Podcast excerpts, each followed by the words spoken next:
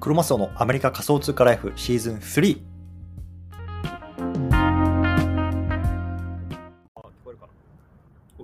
はい、ということで今日も始めていきたいと思います。よろしくお願いいたします。今日はさんがつのにじゅうににちの水曜日ですね。はい、ということで、えーと、今日はね、ダブリュービーシー 現地観戦というところで、あの少しあの現地の様子なんかもね、話しつつ、ちょっとね、アメリカと日本のね、こう違いについて僕が感じたことを少し話していきたいなと思います。なので、今日はあんまりね、こう ウェブスリー とか エヌエフティー とか、あのーエーアイ とか関係なく、どっちかというと日米の文化の違いとか、まあ、歴史の話とか、まあ、ちょっとそんなところを、まあ、あの話していきたいなと思いますのでね、興味がある方は聞いてみてくださいというところで、えっと、まず簡単に自己紹介だけさせてください。僕は今アメリカの方に住んでます。普段はね、会社員として働いてるんですけれども、その方はね、まあ、エーアイ とか エヌエフティー とか ウェブスリー とか、まあ、そんなところをね、あの Twitter とか Podcast、あとはメルマガなんかを通じてね、配信してますので、もし興味がある方はフォローしてみてくださいと。いうところで、えっと、実はね、ちょっと、あのー、今、外の方で撮っているので、もしかしたらね、あの雑音聞こえたりとか、あと、空港が近いんで、あの飛行機撮ったりしてるんですけど、まあ、ちょっとそのあたりもあのご理解いただければなと思います。はい、ということで、えー、っとね、ダブリュービーシー、いかがですか、日本。めちゃめちゃ盛り上がってるんじゃないですか。えー、っと、どれぐらい ?じゅうにじかんは経ってないか、まだ10、どれぐらいか、はちじかんぐらい前ですか、に、まあ、優勝が決まりましたよね。うんで実はね、僕も、あのー、現地で見てました、うん、決勝。で、今ね、あのその今マイアミ、フロリダ州のマイアミにいて、まあ、あのそこの宿、Airbnb 撮ってるんですけど、まあ、そこでちょっと今、こうやって配信してるような感じなんですよね。うん、で、あの僕が ダブリュービーシー を見に行ったのは、実はにかいめで、前回にせんじゅうななねんの時はね、えっと、カリフォルニアかなの、えっと、サンディエゴとか エルエー とか、あっちの方で、あの行われたんですよ、その決勝ラウンドが。それの試合も見に行ったので、まあ、ろくねんぶりっていう感じなんですけど、今回はね、マイアミでした。はい。で、まあ、今日のね、トピックになるんですけれども、ね、あのジャパンユニフォームを着る日本人と ユーエスエー ユニを着ないアメリカ人っていうね、ちょっとテーマで話していきたいなと思ってるんですね。で、あのね、昨日行ったら、かなりび結構びっくりした、僕がびっくりしたことがあって、あの日本人めちゃめちゃ多かったんですよね。うん。で、僕はあんまり、なんだろうな、日本人の方とは今回あんまりお話できてないんですけど、あのわざわざ日本から来たのか、もしくはね、まあ、僕みたいにこう現地に住んでいてこうマイアミに飛んできたとか、どっちが多いのかちょっとわからないんですけども、思った以上にね、あの日本のファンとかを応援している方がいて、あのすごく驚きました。うん、ほんであの日本人ってなんでわかるかっていうと、もちろんね、あの風貌というか、例えば髪型とかあのファッションとかそういうところでもわかるんですけれども、やっぱみんなね、あの日本のユニフォームを着てるんですよね。ジャパンって書いてあるやつで、僕もねあの持ってるんでジャパン着ていったんですけれども、まあ、あの本当に日本のファンは大体ジャパンのユニフォームを着ていて、一方で例えばアメリカ人ね、アメもちろんアメリカもさ、あの ユーエスエー って書かれてるいわゆるあの国のユニフォームあるんですけど、あれをね着てる人はどれぐらいかな、多分、まあ、アメリカ人のファン、例えばひゃくいるとしたら、うーん ろくじゅっパーセント ぐらいかなっていう感じですね、肌感覚。うん、じゃあ残りの よんじゅっパーセント は何着てるかっていうと、もちろんね、あの私服の人もいるんですけど、残りの よんじゅっパーセント はね、地元のチームのユニフォームを着るんですよ。例えば、まあ、やっぱり一番目にするのはね、あの一番人気のニューヨークヤンキースのユニフォームですよね。例えば日本だと、まあ、あのゴジラ祭りとかさ、あの田中のマー君とかね、あのヤンキースにいたことありますけれども、やっぱりあのヤンキースのあのストライプのね、あの白と黒の伝統的なユニフォーム、あれをね、まあ、着てる人が多かったりとか、あと人気チームでいうと、まあ、エルエー のドジャースとか、まあ、シカゴのカブスとか、まあ、あのそういうような、いわゆる地元のチームっていうのをね、ユニフォームを着てる人があのものすごく多いなって感じたんですよね。うん、であの、もちろん開催国がアメリカなので、一概には言えないと思うんですけれども、やっぱりこれってね、少しその国の成り立ちとかに関係があるんじゃないかなって、僕はまあ感じたんですよね。うん、であの皆さんね、あのアメリカの歴史について詳しい方もいると思うし、僕も正直アメリカの歴史めちゃくちゃ詳しいかっていうとそうでもないので、まあ、あのもしかしたら間違ったこと言ってるかもしれないんですけど、まあ、僕の理解とあの僕の見解も含めてちょっと今回は聞いてほしいなと思ってます。で、まあ、アメリカって正式名称アメリカ合衆国ですよね。で、まあ、合衆国でどうやって書くかというと、州が合わさった国なんですよ。州が合わさった国。うん、で、アメリカってごじゅっしゅうあるんですよね。例えば、まあ、有名なところで言うとカリフォルニア州ですよね。例えばロサンゼルスとかサンフランシスコってあれは市なんですよ。だからあれは州じゃない。いわゆる、まあ、州って、まあ、ざっくり言うと日本でいう県みたいなもんですね。例えば東京都とか大阪府とか千葉県とかあると思うんですけど、それがアメリカにはごじゅっしゅうあるんですよ。そうで、合衆国っていうことなんで、アメリカはごじゅうの州が合わさった国なんですよね。うん、でカリフォルニア州とか僕が今いるマイアミっていうのはフロリダ州マイアミ市なんですよね。フロリダ州マイアミ市、うんで、例えば、なんだろうな、あのもっと言うと、有名なところ、例えばニューヨーク州、ニューヨーク市だし、うんまあ、そうやって、まあ、州が合わさってるんですけれども、日本とアメリカのやっぱりこの県と州の大きな違いって、州っていうのは独自の法律であったりとか、独自のルールによって、まあ、統治されてるんですよね。うん、で例えば、まあ、テキサスなんかすごくあの有名なんですけれども、例えばねあの、テキサスに今ものすごく人が流入してるんですよね、特にコロナ以降。でこれ何なのかっていうと、まず法人税がめちゃめちゃ安いんですよ。うん、なんで、いろんな企業が今テキサスに移ってます。でそれによって、例えば従業員とか、まあ、それにまつわる、ね、人なんかも移っています。で例えばね、大きな例で言うと、トヨタありますよね、日本の車の会社。でトヨタのアメリカ法人っていうのはもともとカリフォルニア州にあったんですよ。あの エルエー の近くにトーランスっていう、まあ、日本人が多く住むところがあるんですけど、そこにあのいっぱい住んでいたんですけれども、えっと、どれぐらいかにせんじゅうななねんとかじゅうはちねんぐらいだったと思います。に、トヨタがカリフォルニア州からテキサス州に、まあ、本社を移したんですね。で、これなんでかっていうと法人税が安いんですよ。うんでそれによって、まあ、あの従業員であるとか、例えばその、まあ、さっき言ったみたいにこうトーランスっていう市に日本人のがいっぱい多いんですけど、なんでかっていうと、例えば日本人の、ね、駐在員さんとか、ね、そういうような方々が住むにあたってさ、もちろんトヨタだけじゃなくて、そのトヨタに部品を提供する会社であるとか、あとはその、ね、そういうような日本人が、まあ、住むようあの暮らせるよう な, なんだろうな日本食屋さんとかさ、まあ、食材屋さん、スーパーとか、まあ、そういうのがね、まあ、いろいろあるわけですけども、それもね、やっぱりごっそりこうカリフォルニアからテキサスに移るわけですよね。うんでまあ、そうなった時に、まあ、あのテキサスっていうのは法人税が安いとか、まあ、やっぱりカリフォルニアとやっぱ全然違うんですよ。で日本だったらこういうことってあんまりないと思うんですよ。日本っていう国で法人税っていうのは決まってると思うんですけど、アメリカっていうのは州ごとにも全然違うんですよね。例えば僕が住んでるのは、まあ、シアトルっていう場所なんですけど、ワシントン州シアトル市っていう場所です。でワシントン州はあのー、税金がないんですよ、あの個人にかかる、うん、なのであのーそういった意味では僕はあの国には払ってるけど州にはあの税金払ってないんですよね。でこれはもう州のルールなんですよね。そうで、まあ、あのバッ本題に戻りますけど、とにかくアメリカ合衆国ってその州によって全然その特色が違うし、歴史上その州が合わさってできた国なんですよね。なのでやっぱり州ごとによってあの全然特色が違うし、だからこそやっぱりその州に根ざしたチームとかあのスポーツとかっていうのがものすごく人気なんですよね。だからやっぱりニューヨークの人はニューヨークヤンキースとかニューヨークメッツとかめちゃめちゃ好きだし、例えばテキサスにもさヒューストン、えっと、アストロズとかさ、えっと、ダルビッシュがいたレンジャーズとかいろいろあるんですけど、やっぱりそういうところの地元密着の人がめちゃめちゃ多いっていうのは僕もすごく感じるんですよね。そうなのでやっぱり今回あの決勝に行った時もなんか ユーエスエー っていう、まあ、いわゆる国のユニフォームよりも地元のユニフォームを着てる、ね、人っていうのがめちゃめちゃ多いなって感じたんですよね。うん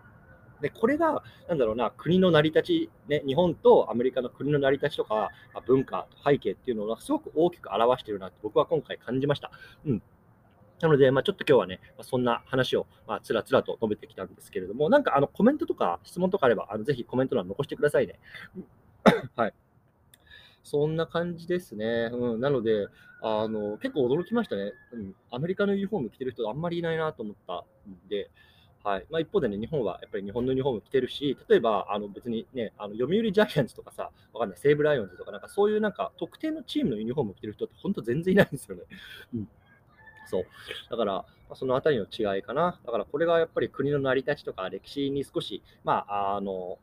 左右されてるんじゃないかなと僕はあの思いましたっていう今日は話ですね。はい。そんな感じです。どうですか、日本は盛り上がってんですか？ちょっと僕はまだ全然日本のニュースを見れてないのであれなんですけど、ちょっとコーヒー飲みますね。はい、でやっぱアメリカってめちゃめちゃ広い国で、僕が住んでるシアトルっていわゆるなんだろうな日本あとアメリカを、まあ、長方形としてさあの表すと、ちょっと待って飛行飛行機が近いんでうるさくなるんで止めますね。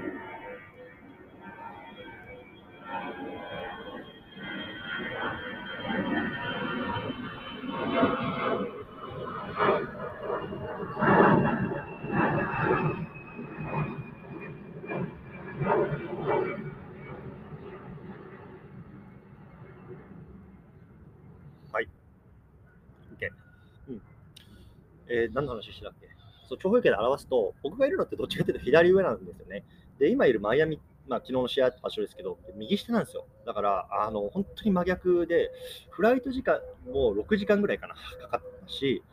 あの時差もさんじかんあるんですよね。だからあの結構なんだろうな、あの結構な移動距離なんですよね。だからね、あのアメリカはさ、もうずっと多分アメリカでやってるんだよね。多分アメリ、アメリカのチームはずっとアメリカでやってるし、時差とか多分ないだろうし、まあ、そんなね、まあ、ハンデを、まあ、今回日本のチームは乗り越えて優勝というところで、まあ、それもまたね、まあ、素晴らしいなと思いました。はい。結構雰囲気はね、完全にアウェーなんですよね。やっぱりみんなアメリカチームを応援するから、うんまあ、そんな中よくやったんじゃないかなと思います。はい。コメント来てますね。ありがとうございます。ちょっと待ってね。福さん、ありがとうございます。現地観戦、羨ましい。今日は仕事だったので、今、再放送を見てます。日本優勝おめでとう。ご祝儀、フォロバーお願いします。ということで、ありがとうございます。ちょっとフォロバーしますよ。はーい。ありがとうございます。再放送ですね。あー、これ面白いですね。いや、僕個人の意見。ちょっとこれから話しますね。僕はね、スポーツの再放送ってもうあの見ないタイプなんですよ。特にあの結果が分かっちゃったやつね、うんまあ、いわゆる結果至上主義って言われたらあれなんですけど、あのもちろんね、その例えばスポーツにめちゃめちゃ詳しい人、ね、野球とかサッカーとかさ、そういう人はさ、そのゲーム内容がどうだったか知りたいみたいな方で、こういうような再放送を見る方ってもちろん多いと思うんですけど、僕は別になんかめちゃめちゃなんだろうな、あのスポーツに詳しいわけでもないし、どっちかっていうとね、今回の ダブリュービーシー だってさ、もう選手の名前もそんな知らないですよ。そんな知らないけど、なんかめちゃめちゃ盛り上がってるから、とりあえず行っちゃえっていう感じで来たんで、あのにわかミーハーファンなんですよね。だからそんな僕にとっては、ちょっと待って、止めますよ。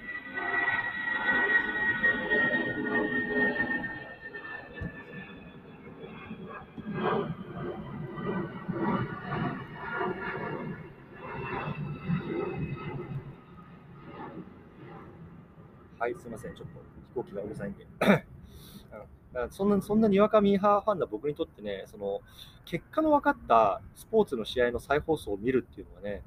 まあ、ないんですよね。そうだから、まあ、福さんは分かんない、あの多分もしかしたらめちゃめちゃこう野球が好きで詳しくてっていう感じで再放送を見てるのかななんて思ってますけど、そんな感じですね。はい。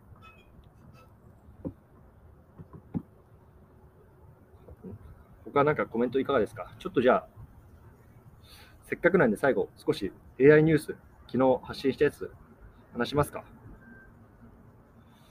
これと、これかな？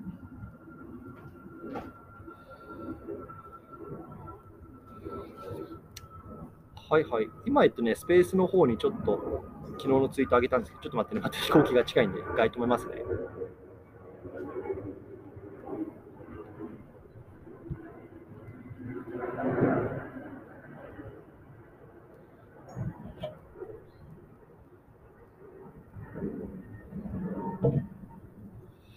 はい。えっとね、昨日またふたつぐらいかな、あのいわゆる ガーファ。ガーファム か。ガーファム の エーアイ のニュース出てたので、まあ、すでに知ってる方多いと思うんですけど、まあ、ちょっとここでも少し話しておきたいなと思います。えっとね、まず Google ですね。Google。Google のね、バード っていうね、えっと、いわゆる エーアイ チャットボットっていうのかな。うん、あのあたり、ちょっと僕なんかあの検索エンジンで書いちゃったんですけど、まあ、多分チャットボットかな。うん、が、えっと、新しいバード っていうのを出してます、出すっていう話で、いっかげつぐらい前かな、あの発表してましたけれども、あれがついに、えっと、ウェイティングリストを、えっと、アメリカとイギリスの一部のユーザーに開放したっていうニュースが出てましたね。うんでえっと、僕自身もウェイティングリスト登録してるんですけど、僕はまだ通知が来てないので、バードは使えないんで、ちょっと使い勝手は、えっと、正直僕自身の口から何とも言えないです。うん、で、えっとね、あのー、今これ聞いてくださってる K さんとか、あの他の方何人かからコメントをいただいたんですけど、日本にいる方まだこれウェイティングリストに登録すらできないらしいですね。多分あの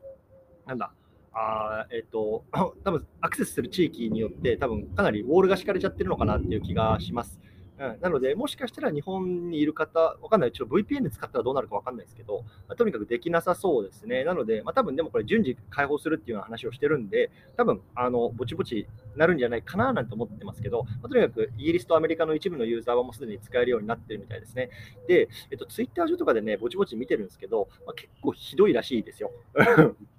ちょっとあの僕も自分で使ってないんで何とも言えないですけど、でこれそもそもさ、なんだろうな、あのね Google ってずっとその検索エンジン、ね、いわゆるでシェアを取ってきた会社なわけですよ、この ウェブツー の時代に。で、あの彼らの広告のビジネスモデルっていうのは広告なわけですよね。その検索エンジンを検索されることによって、そこに広告を出す企業とか、まあ、個人もいるのかな、少し。うん、そのあたりの方々からこの広告っていうのを取って、まあ、広告収入を得るっていうようなモデルなんですけれども、あのこの エーアイ のチャットボット、ね、あのの出現によって、まあ今ね、検索そもそもされなくなるっていうようなあのリスクがあるわけですよ、Google としては。で、その Google がもう今回、そのなんだろうな、自分たちの今のビジネスモデル、ちょっと待って、はい、ミサイルで切りますね。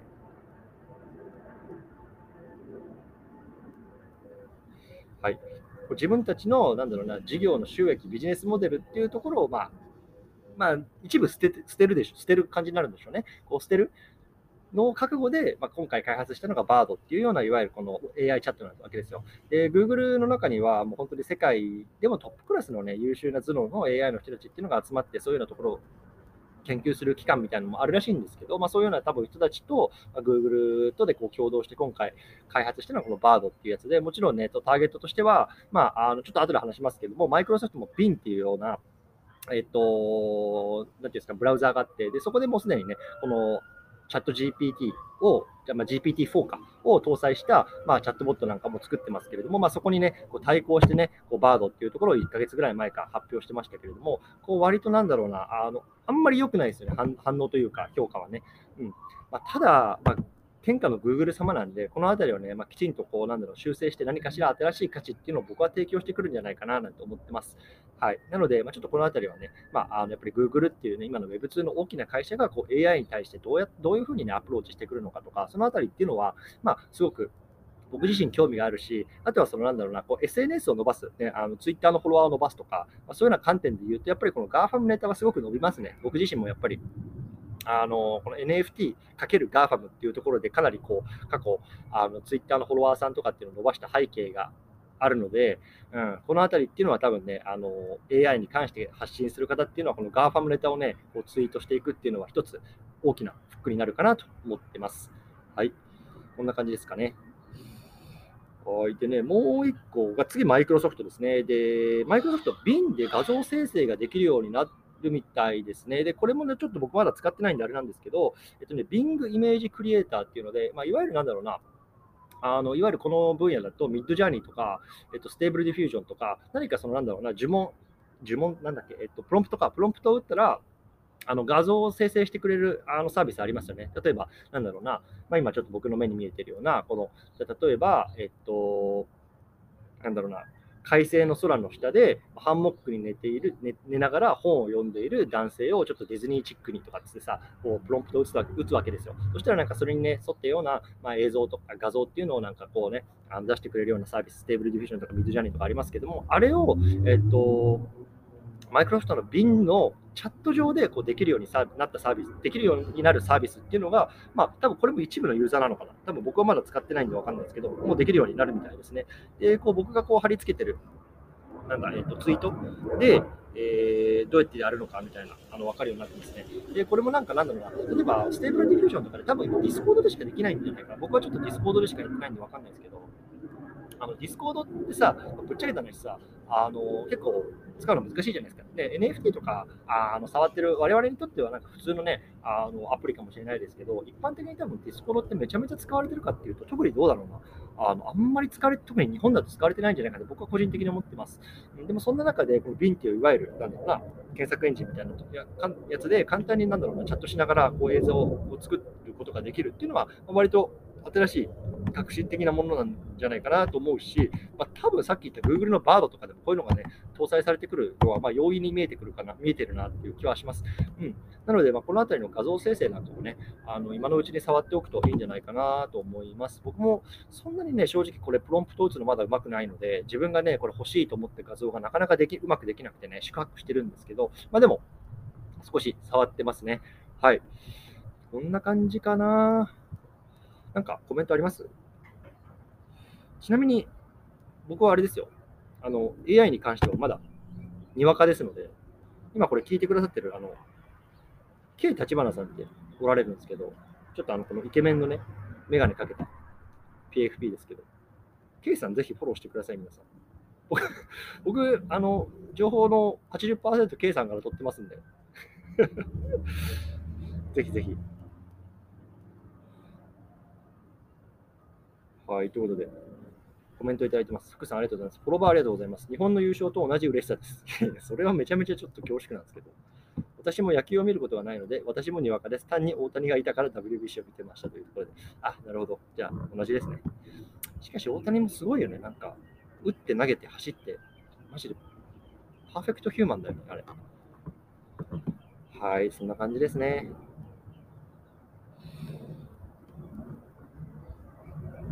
ちなみに、今、なんだろうな、これ、マイクもせずに、あの iPhone の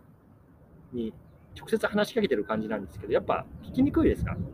ょっともうね、あの実は忘れちゃったんですよ、イヤホン。昨日さ、もう朝起きて飛行機に飛び乗ってマイアミに来たんですよ。うん、朝どれぐらいかな、しちじはんぐらいのフライトで。ちょっと、あ、やべえ、イヤホンねえっていうところで、ちょっと今日はね、イヤホンを接続せずに話してるんですけど、ちょっとさ、若干雑音があって聞きにくいかなと思うんですけれども、はい、すいませんね。なんか質問とかあったら、コメント残してください。ちょっと最後告知だけさせてください。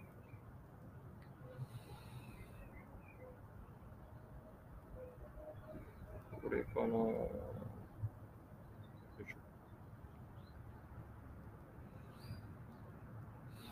はい、ということで、ちょっと最後告知だけですね。えっと、明日のこの時間ですね、スペース対談をします。で、ニックさんっていう方と対談するんですね。で、ニックさん自身は、今、えっと、どなんこれ、あれか。えっと、どう忘れちゃったわ。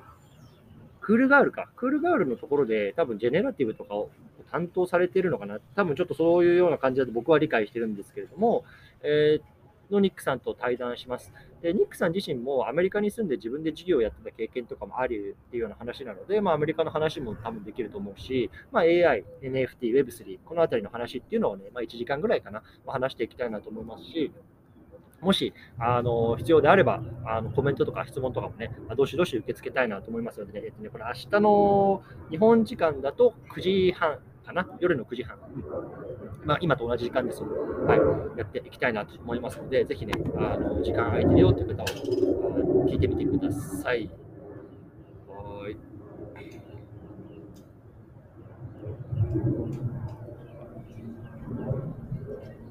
他質問いかがでしょうか。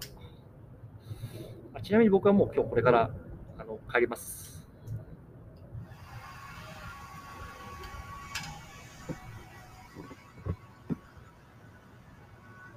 エアビーでさ、泊まってるから、いや他のゲストの人もいるし、なんかあの日本人の方もいましたね。少しお話ししましたけど、なんか学生さんで春休みを利用してきましたという話でしたね。うん、素晴らしい。僕だけじゃないんで、周囲の誰か今ドライヤーかけてる、なんかそんな音も聞こえると思うんですけど、そんな感じです。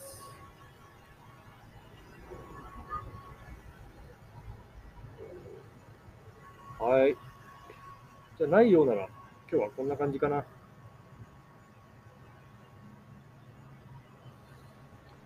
はい、ということで、明日は対談なので、同じ時間に。スペース対談聞いてください。で、まあ、僕自身は毎日スペースを、まあ、やっていて、大体日本時間のくじはんかな、うんあのー、やってるので、まあ、エーアイ、エヌエフティー、この辺りの情報っていうのをメイン、今日は全然関係ない、なんかあのアメリカの歴史の話しましたけど、まあ、そんな感じで話していきたいなと思いますので、ぜひ興味がある方は聞いてみてくださいというところで、今日この辺りにしたいなと思います。ご視聴いただきどうもありがとうございました。失礼します。